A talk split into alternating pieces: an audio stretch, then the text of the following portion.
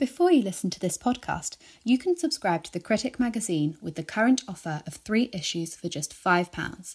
Head to our website www.thecritic.co.uk to subscribe today.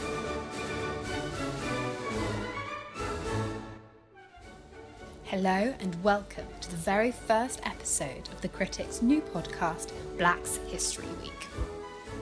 The former Prime Ministers, John Major, Tony Blair, and Theresa May, have all criticised Boris Johnson's handling of the internal market bill and the withdrawal agreement. But how common is it for ex Prime Ministers to continue to play a prominent part in British politics after they have left Downing Street? And do American presidents mostly find it easier to resist the urge to influence political debate after their White House tenure expires? In this podcast, Professor Jeremy Black, biographer of Robert Walpole and Pitt the Elder, talks to the critic's political editor Graham Stewart about the ruling passion and which of the past masters have successfully influenced politics after their time in office elapsed. Professor Jeremy Black, I suppose we should begin by distinguishing the difference between prime ministers who retire into private life and those who stay involved in frontline politics, uh, particularly those who then use the upper chamber of Parliament, the House of Lords, uh, as uh, a place to pursue their political ideals. We'll come to some more recent examples in a moment, but I wonder if we might start with the example of the mid 18th century Prime Minister William Pitt the Elder. Uh, I mean, what did he achieve as Prime Minister, and um, how did he go about trying to influence public life after he ceased to be Prime Minister? Well, William Pitt the Elder um, essentially was a House of Commons man who forced himself um, into office. He wasn't really welcome to either George II or to uh, the Duke of Newcastle, the key political figure. And having been Secretary of State during, or one of the two Secretaries of State during the Seven Years' War, that's the war 1756 to 63, in which Britain conquers Canada, becomes the great power, defeats the French, um, really transforms the situation in the Atlantic world. Um, Pitt is a difficult colleague. Um, he uh, falls out um, with George III and uh, and indeed with his own ministerial colleagues um, resigns in a huff in 1761 when he can't force them into war with Spain as quickly enough, and then is a difficult character. Now, the point that what you're asking about is essentially um, prime ministers, or subsequently presidents, after they lose office and how they then behave themselves. Um, I think we can start off with several points. Demographics is a key one. Most ministers, first ministers, presidents in the past became prime minister or president older and died younger than most of their counterparts today. So, literally, their period of, as it were, post office uh, politicking or non politicking was shorter. That's point one.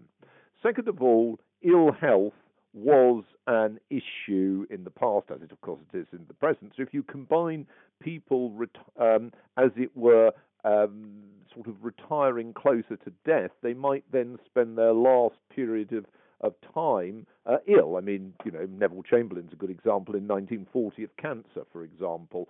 Um, rather than, I don't think he would have uh, led an opposition to Churchill. I mean, after all, he was still leader of the Conservative Party. I don't think he would have done, but he was also a dying man, and in fact died later in 1940. And Churchill famously uh, made, paid great tribute to him. Um, so, in the 18th century, the variable is both what we're talking about, health. So, for example, Sir Robert Walpole ceases to be Prime Minister in 1742, doesn't die till 1745, but has a pretty appalling health situation in 43 44.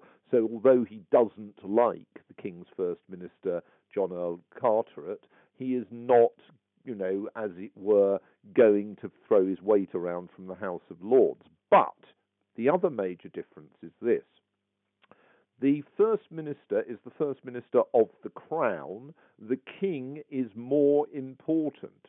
So if the King has, as it were, no longer favour for somebody who was their First Minister, then it is very difficult for that individual to play a major role um, in, as far as many parliamentarians are concerned. Many parliamentarians were uneasy about the idea of opposing the royal will, um, and that does mean that former first ministers are often in a slightly difficult position from that point of view.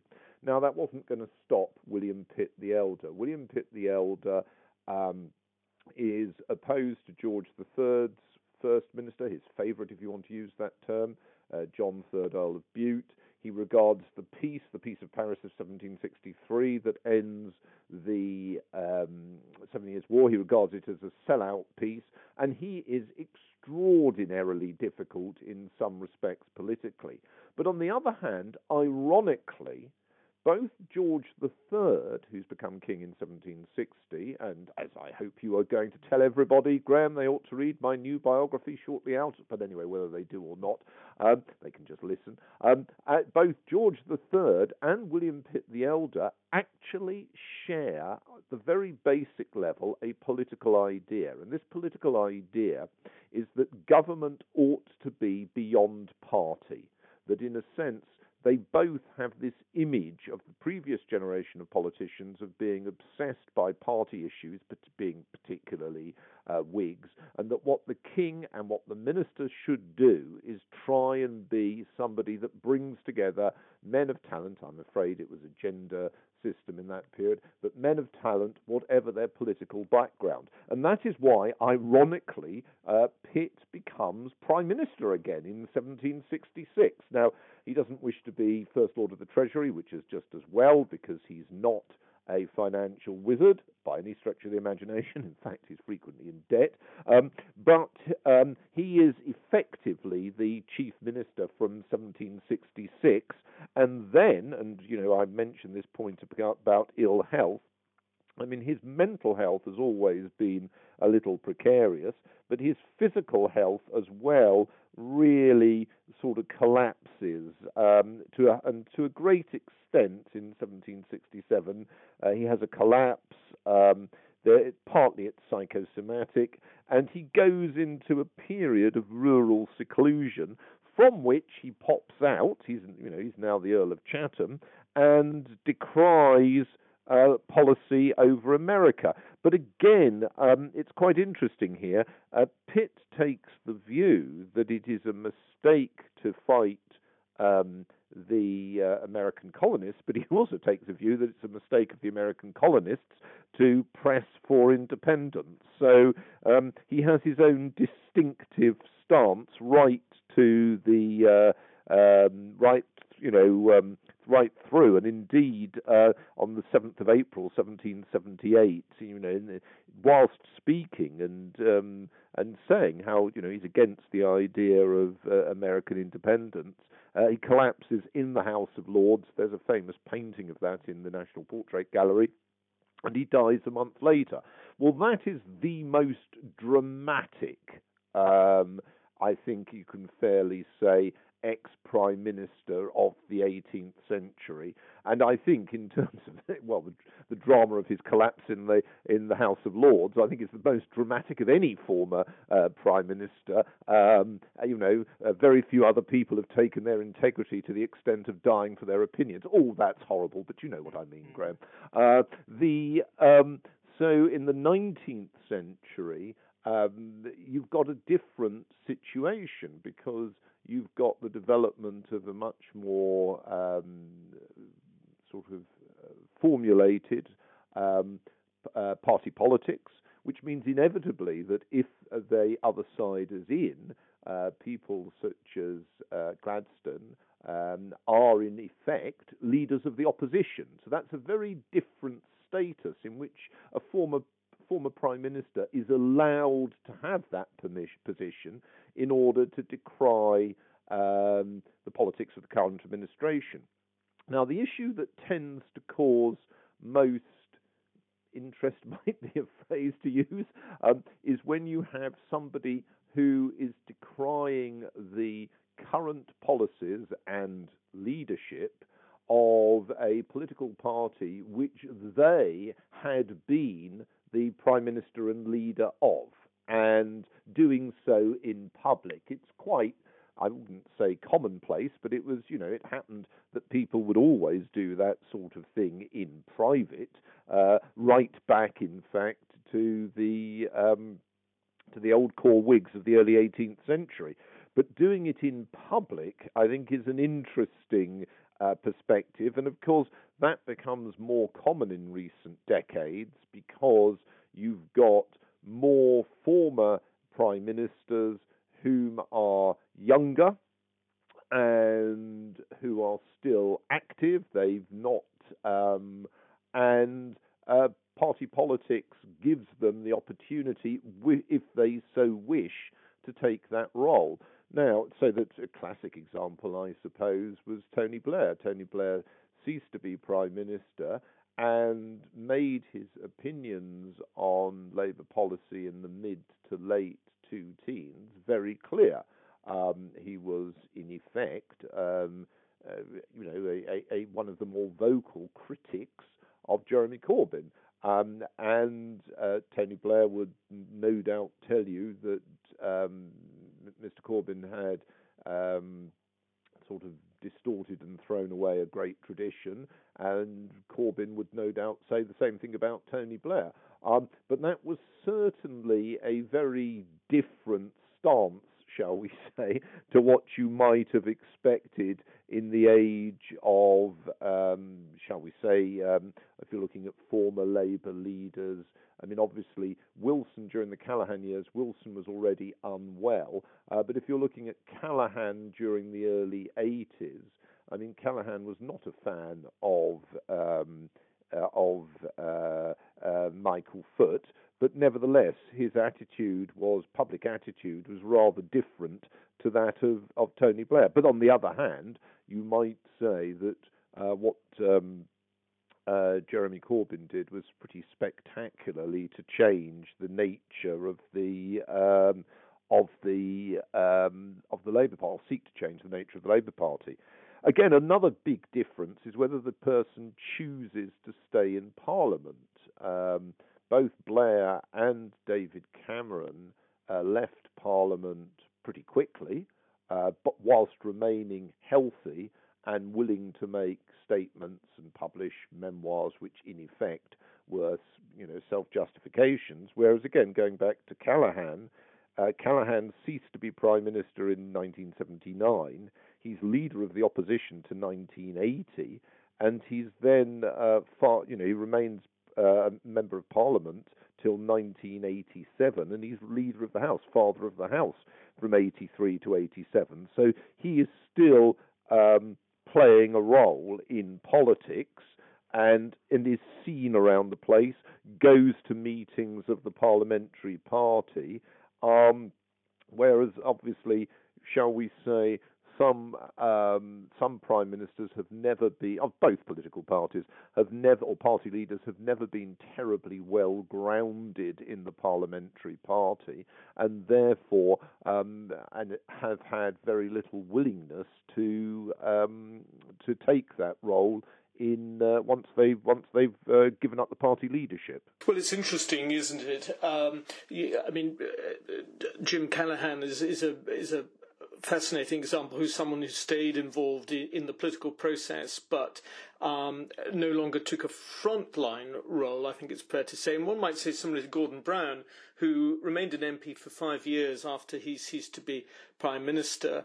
Um, I mean, something interesting with Gordon Brown uh, and uh, also with Tony Blair, which is different from previous generations, is the availability of international positions to take up. Uh, Gordon Brown was certainly interested in the role of becoming MD of the International Monetary Fund.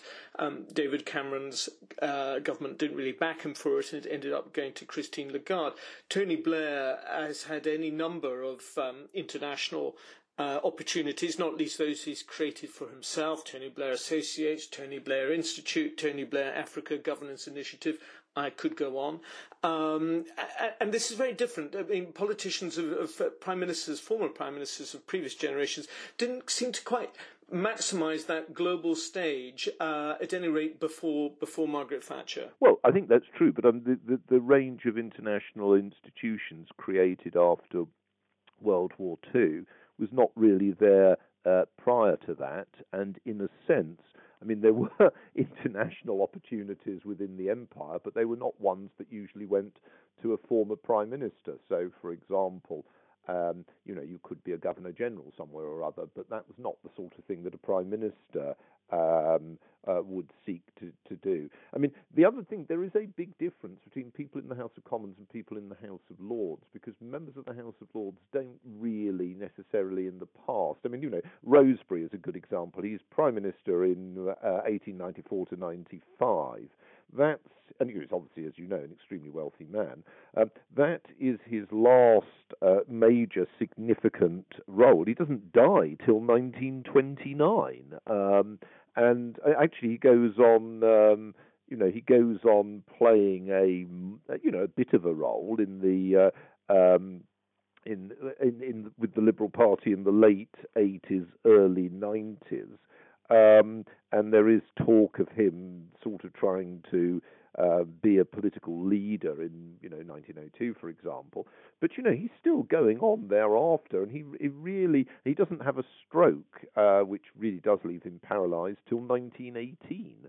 Um, and it's very interesting that he is not a figure that is brought out of the woodwork to play a role in World War One. Uh, his son uh, is killed in the war in 1917, but you know he's not brought out in say 1914, um, 15, or 16 as somebody, a former prime minister, to play a role. Rather like, for example, you might think Arthur Balfour played roles in you know cabinet level in uh, World War One. And if you're thinking of uh, Arthur, Arthur, Balfour as a good example of an in- individual who is able to go from being prime minister, not very successfully, I think one can fairly say, to actually being a cabinet minister who, you know, plays roles which uh, he might, you might take the view that he's better suited to. I mean, people may have different views, but he's First Lord of the Admiralty from 1915 to 16. He's Foreign Secretary from 1916 to 1919. He's Lord President of the Council from 1919 to 22 and 25 to 29. I mean, that's quite a lot for a former Prime Minister. I mean, if you're looking at other examples, Alec Douglas Home, of hmm. course, is um, Foreign Secretary under Edward Heath. Uh, Heath allegedly uh, wanted a cabinet office under Margaret Thatcher, um, and she wasn't having that. And I mean, he then famously sulked. I remember actually very funny. I mean, I, you know, I I remember um, going to a Conservative Party gathering in Newcastle. I used to live in Newcastle, and Mr. Heath came to address us and he was, you know, sort of pretty unpleasant company at dinner, and pretty un- to everybody. Doesn't matter what they what their politics were, and pretty unpleasant thereafter. And he then gave a totally boring speech. But what had happened, and I was sitting close enough to hear that, uh, is he said to the um, the there was somebody there from the BBC with a camera crew. He said, "I will turn my head, and then you should start filming." And he took, uh, so he goes rabbiting on about nothing in particular in a sort of ponderous fashion. In fact, rabbiting is the wrong word; it's very ponderous, more like a sloth in you know in treacle. And then at one moment, he decides he wants to make his attack on Mrs. Thatcher. So he turns, nods, he gives his two minutes of bile against Mrs. Thatcher uh, which dutifully appears that night on the news, and then he resumes his role as the sloth. And, uh, but no, he was not a, um, uh, he wasn't helpful, and I think one can take this a stage further. Given that there were a group of conservative uh, cabinet ministers whom felt clearly unhappy with Mrs. Thatcher, I don't think that uh, Edward Heath's position helped them. Yes, and I, I think um, whatever one's views of Thatcher and Heath, the, the, temperament of Edward Heath would simply not have been suited to returning in, into um, any subsequent Prime Minister's cabinet. It's interesting um, the examples you give of Arthur Balfour and Alec Douglas Home. I mean, the, what they have in common is neither of them were particularly successful prime ministers. And I wonder if that, in a way, made it easier for them to then have subsequent roles in the cabinet of others, in that they, they weren't sitting on such extraordinary success that their you know, their reputation preceded them and would have made it difficult for their successor. Yeah, but it's also their personalities.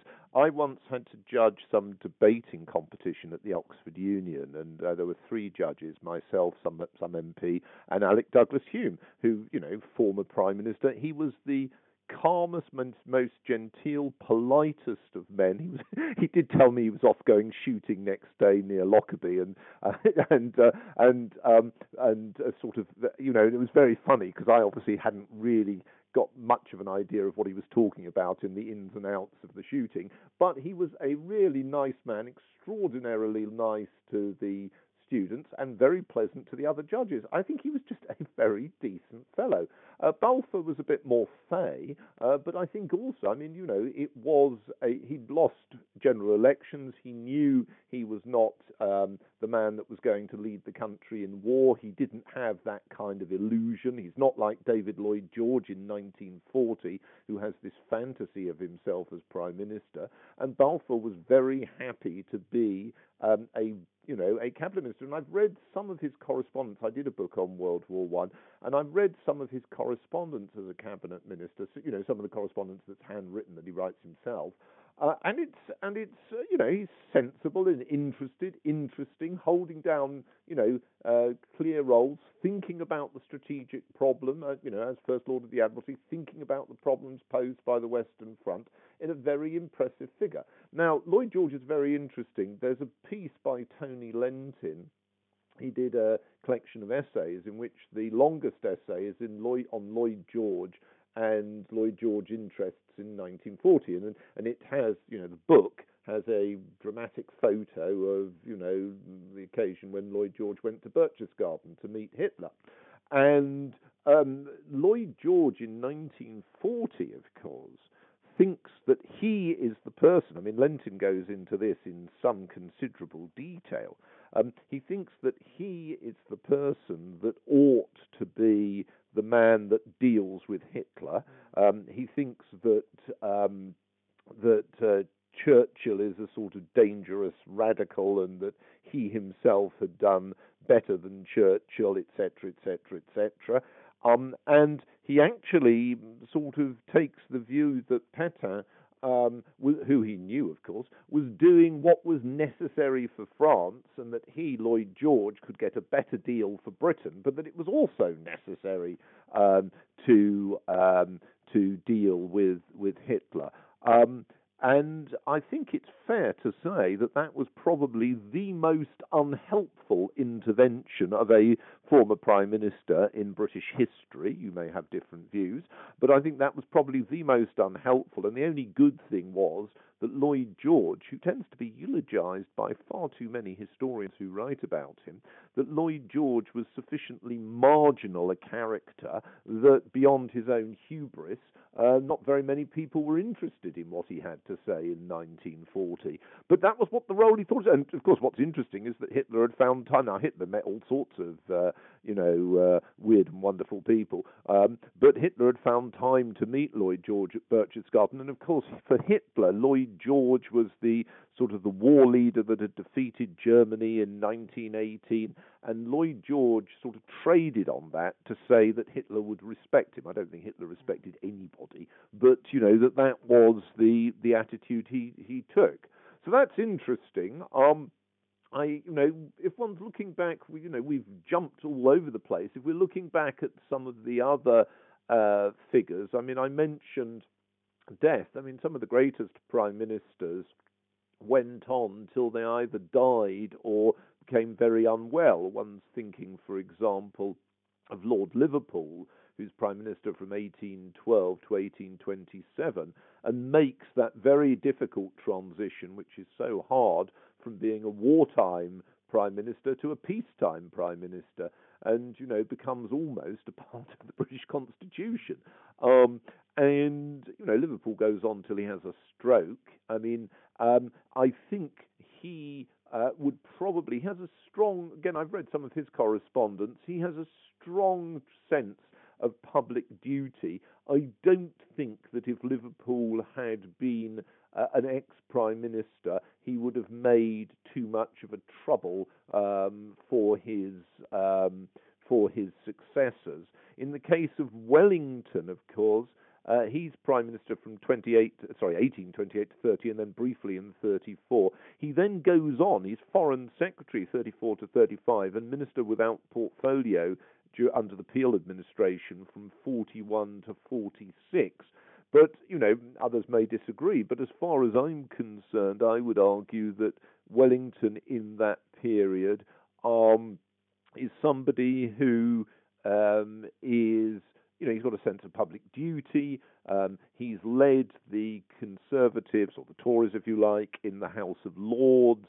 Um, it, he, he, in a sense, it's, um, is very doesn't think of himself as somebody that should be prime minister. Sees himself as a steadying influence, and I think that's a reasonable assessment of him. I, I think he's actually a pretty good uh, former prime minister, and obviously he goes on having a role in public life until he dies. Um, the um, some other people, I mean, if you're thinking of, of Melbourne, he's prime minister in 34 and then uh, 35 to 41. He doesn't die till 48, so he's there during uh, the Peel years. But I think it's fair to say that by that stage, um, he's not somebody who um, is interested in the uh, in really pushing himself, and then he goes on and has a stroke. Um, and you know, um, after he's had a stroke, um, he sort of you know he writes to the Queen, explains what's happened, and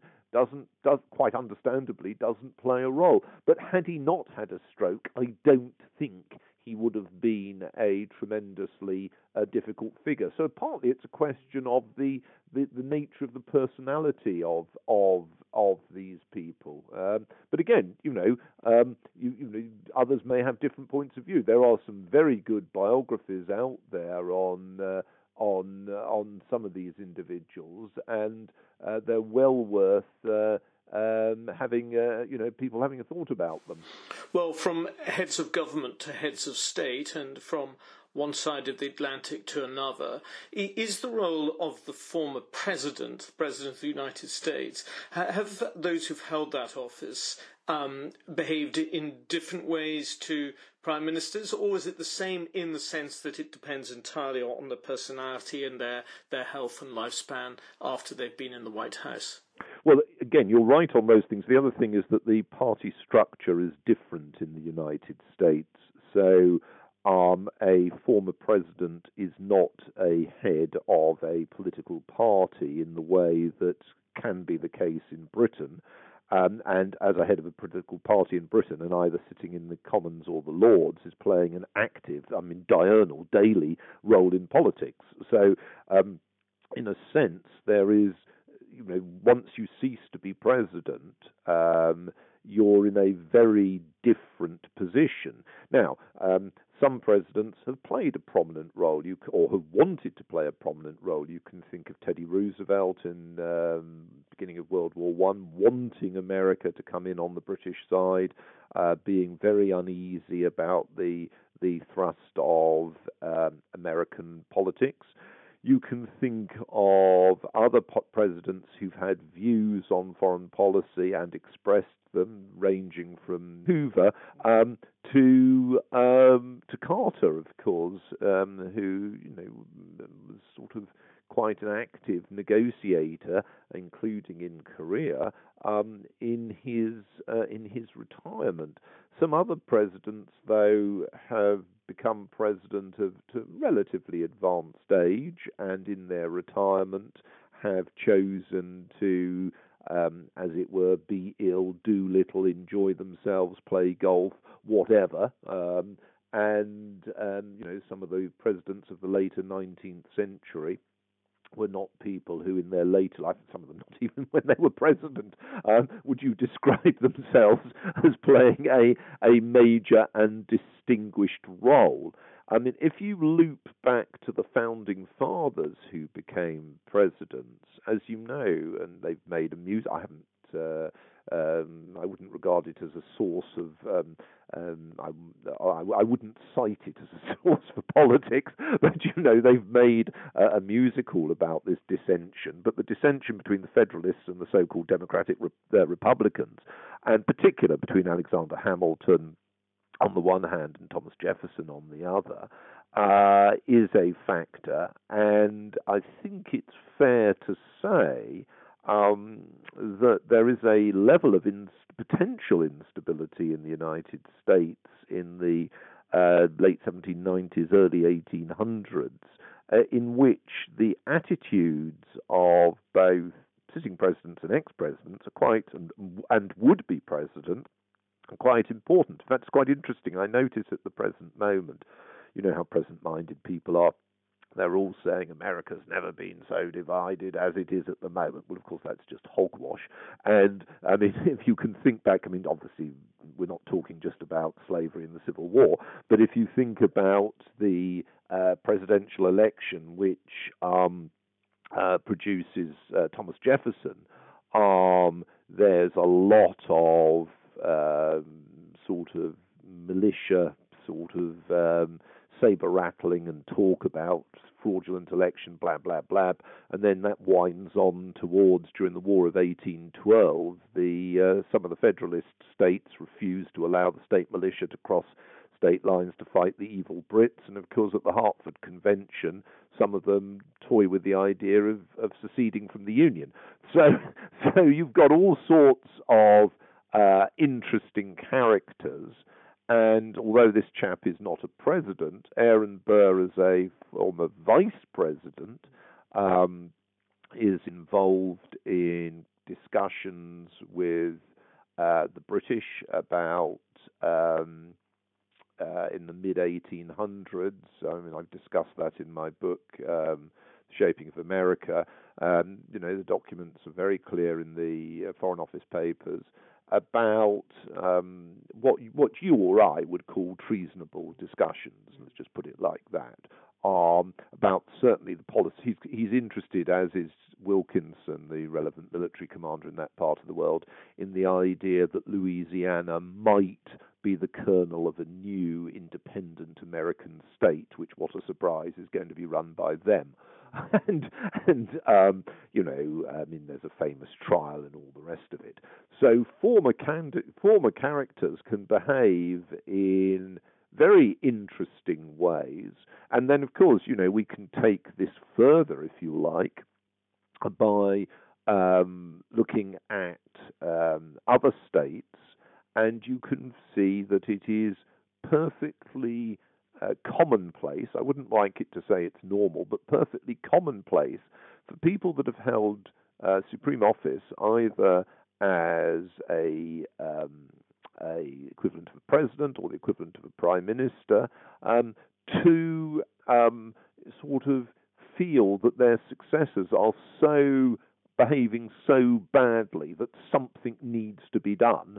A man of destiny needs to come forward, and what a surprise, they're the man of destiny. And of course, another little interesting subset, it's a very small subset, are people that um, abdicated, let's say, uh, Victor Amadeus II of Savoy Piedmont, very successful king, long lasting king. He abdicates in 1730 in favor of his son, Carlo Emanuel III, and then um, starts intriguing against him, and whereupon he gets um, arrested. And you know, later uh, Robert Browning writes an eminently forgettable play about the episode. Um, so there are all sorts of uh, of people who think that the, those who succeed them are failing in their duty, and something needs to be done about it. The principal um, constraint on it, in my view, is when you have an effective party system in which party representatives are operating not in terms of some faction in which their votes are almost as if owned, or at least part of some fealty system, and that helps us destabilize the politics of Japan for many years. You know, people who had been uh, prime minister would stand down, but they'd still be in control of their faction, and they would then destabilize their successor. But if you have an idea that your prime uh, obligation if you are a member of parliament or the, uh, the chamber or the Reichstag or whatever, or the Diet in Japan or Congress, is once you have chosen your leader or your leader has been chosen by the members, whatever system is followed, then therefore you owe them your support. Uh, as long as they enjoy uh, the confidence of the parliamentary party, um, then that actually helps to restrain former major figures who might see themselves as kings over the water. and and we have an, an example rather differently in, in Singapore where Lee Kuan Yew um, after after he ceases to be prime minister, he then beca- there's this role created from the, the, minister mentor. So he's still around behind the scenes with huge authority and power, not not least when his uh, son becomes prime minister. But well, these are patriarchal systems, and one of the other interesting questions to consider is the difference if you have women as opposed to men. And there you need to look at figures like Mrs. Gandhi, for example, and to consider what she would have. Obviously, she was assassinated, but what she might have done had she not been assassinated, because Congress had become a kind of family fiefdom, which, you know, uh, I mean, is it, it, What did that operate any differently? You've had Sonia Gandhi since. Did that operate any differently if there were female heads or male heads? You know, you you can have different views on that. I I myself don't think there's any particular difference in terms of running a patronage system between women and men.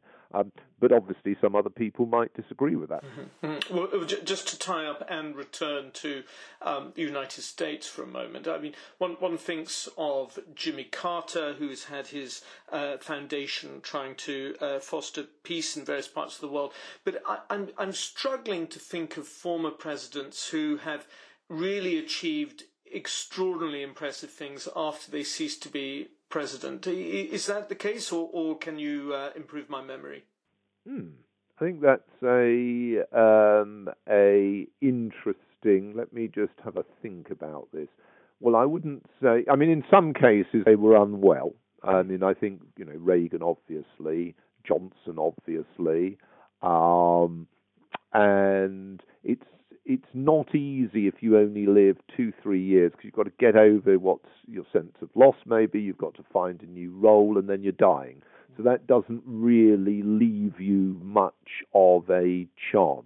Um, and obviously, you've had other people who've become very unwell in office, Wilson, for example, or in five, no, it's four cases, been assassinated. So that rather removes you. And other people, one of the Harrisons, you know, died in office. So, you know, you've not got all that many. I mean, I'm not sure how big a, a, a set sample you want.